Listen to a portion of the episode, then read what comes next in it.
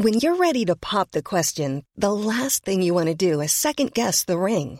At Bluenile.com, you can design a one of a kind ring with the ease and convenience of shopping online. Choose your diamond and setting. When you find the one, you'll get it delivered right to your door. Go to Bluenile.com and use promo code LISTEN to get $50 off your purchase of $500 or more. That's code LISTEN at Bluenile.com for $50 off your purchase.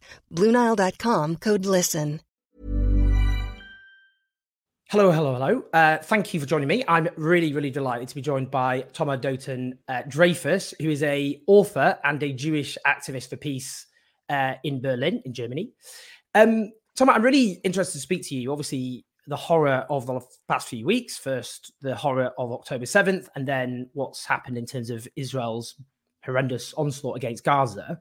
Can you just tell me, firstly, what's happened with protests for peace um, and opposition to, to Israel's onslaught in Gaza in Germany? What, what's the status?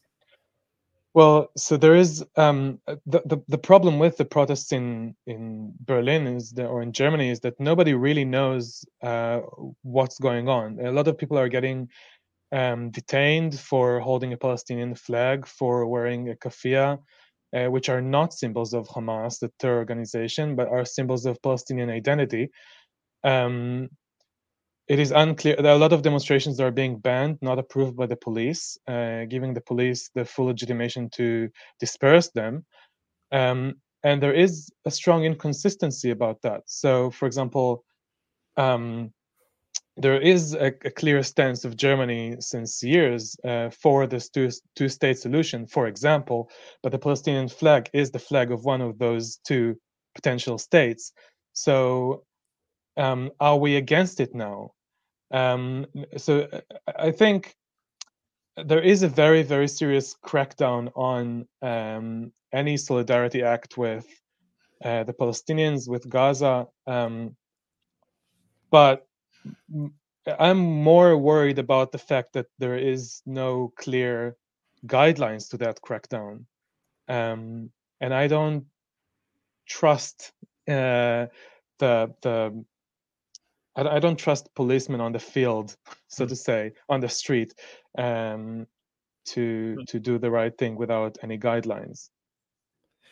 So, the vast majority of protests in support of, I guess, or opposition to the Israel Israel's onslaught on Gaza have been banned by the German authorities. But the German yeah. state would say, look, the German state was responsible for the greatest crime committed against the Jewish people in its history after 2,000 years of persecution in Europe, 6 million Jews uh, murdered two thirds of Europe's Jewish population, and therefore the German state has a responsibility, a duty, um, to as reparation to Jewish people to protect um, a state which calls itself the Jewish state, and um, that's informing its position. That's I'm trying to just explain I guess that's that would be the general gist of the argument of the German state. What would your response be to that as a Jewish activist for peace? Well, I definitely agree with that. I think um, we are also very much afraid as Jews in in this country of certain things that are being said on the street, um, confusing Jews with Israel, for example,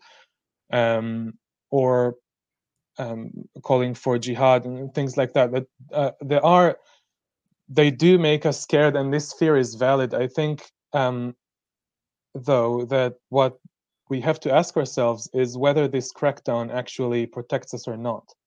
Um, Germany is by far, I mean, as far as I know, um, in the West, the most aggressive country on Palestinian solidarity these days, and it is also the first country in which a Molotov cocktail was thrown in a synagogue. So, you know, I, I don't know if these two things are connected. The Molotov cocktail um, incident wasn't even figured out. We don't even know who threw it yet. Um, but I do know, uh, partially because I am from from Israel Palestine, that um, violence initiates more violence on the other side, and um, so I don't. I'm not sure that I feel protected by uh, this complete ban of demonstrations in solidarity with Palestine. In terms of, you know, before I ask you more about what's happening in, in Germany itself, I mean, as someone, as you said, with with a with a heritage there back back in in Israel, what's your how would you describe what you're feeling in terms of what's happening to Gaza right now and the justification for what's happening in Gaza? Well, it's it's a huge tragedy. I don't um, I don't know if anybody's uh, actually has any interest in um, in protection. As I as I said regarding the demonstrations in Germany, I think a very similar thing regarding Israel and Gaza.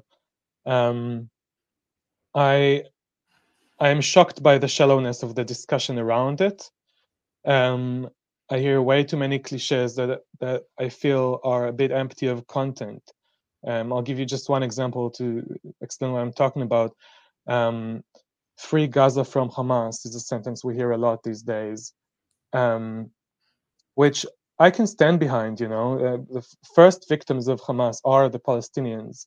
Um, back in 2007, when they threw their opposition from the roofs in Gaza, but is what Israel doing in Gaza right now frees it from Hamas? Um, I'm not sure, uh, to say the least. Yeah. And in terms of, you know, I suppose the the human impact and and the, the way that's being justified.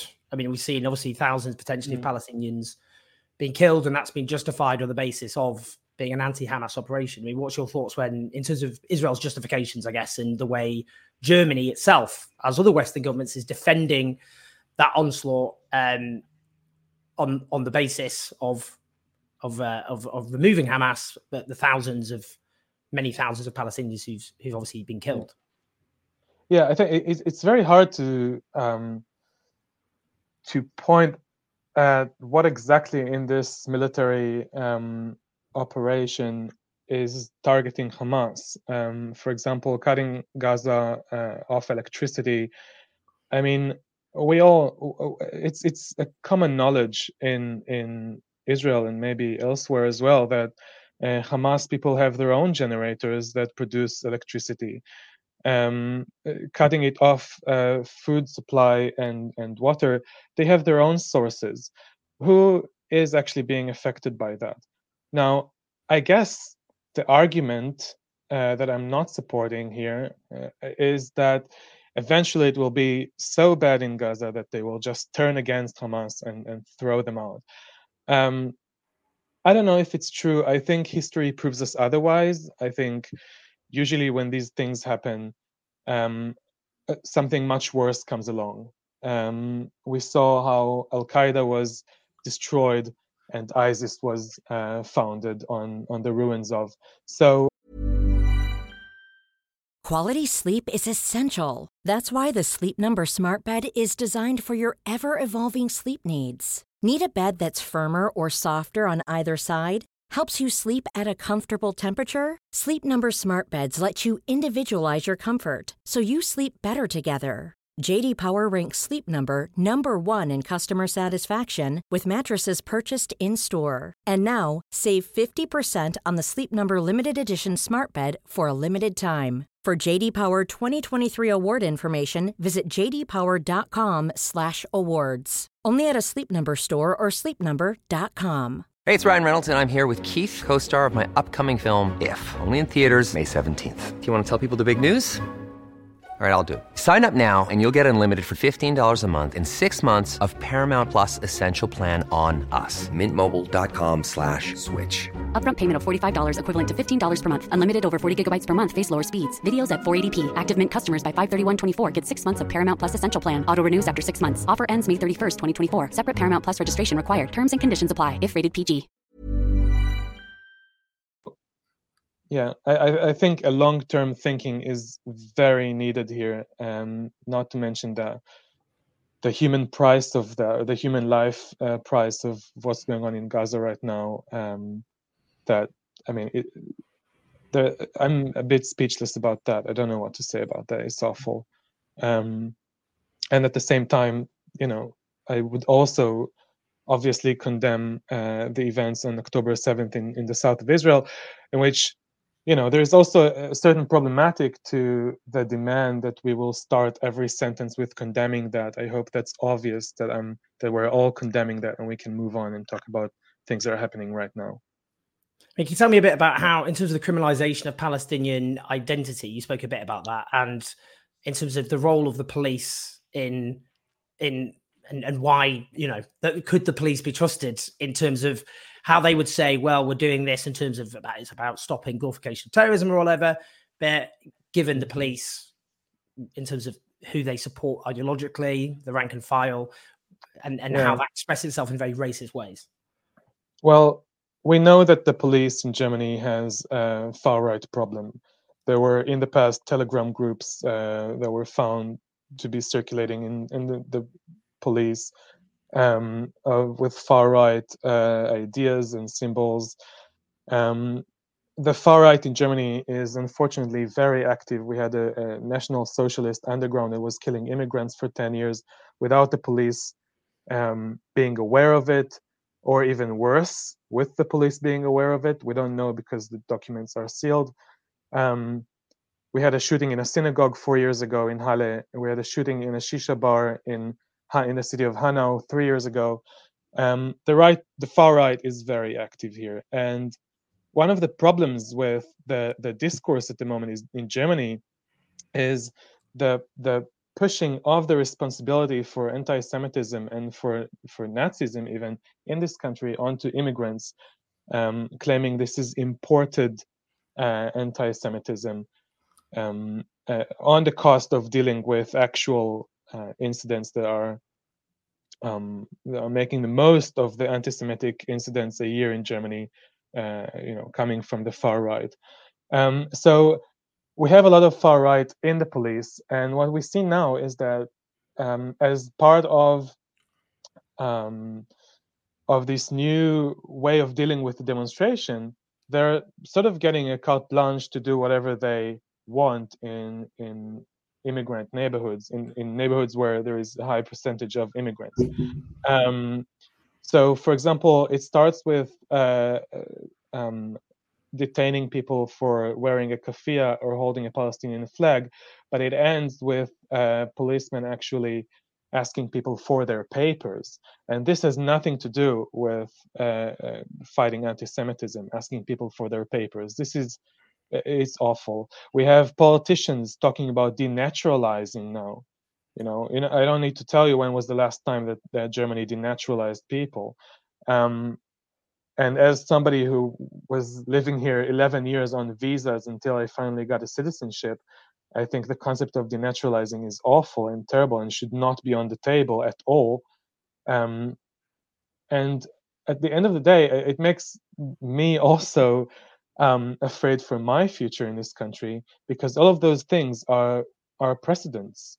Mm. And uh, if we think I'm talking about we as as as a society in Berlin. If we think that those things will stay um, just you know directed at the Palestinians, I I think we need to think bigger than that because those things when when those doors are are opened, then uh, you never know what comes through. And just linked to that, finally, just the importance of those of us who obviously are standing in solidarity with the Palestinian people against a horrendous assault to always be vigilant and opposed to the the menace, the real menace of anti-Semitism. Yeah, exactly. I think um, you know we have um, ministers in Germany uh, in in certain states that were um, really expressing anti-Semitic ideas and and stayed in their role because of they claimed it was when they were younger um, that they said these remarks. And on the other hand, people are losing their jobs for um, um, Facebook posts in support of of, of Palestine. So um, the the imbalance of how the I, wouldn't even say different ty- different forms of anti-Semitism because I don't think that being in solidarity with Palestine is anti-Semitic per se, um, but the the imbalance of how the state is dealing with those with both those phenomenons does not make me as a Jew feel safe. Um, it makes me feel like they're kind of throwing me under the bus. Uh, like our very valid fear of anti-Semitism is being exploited for um, a far right agenda.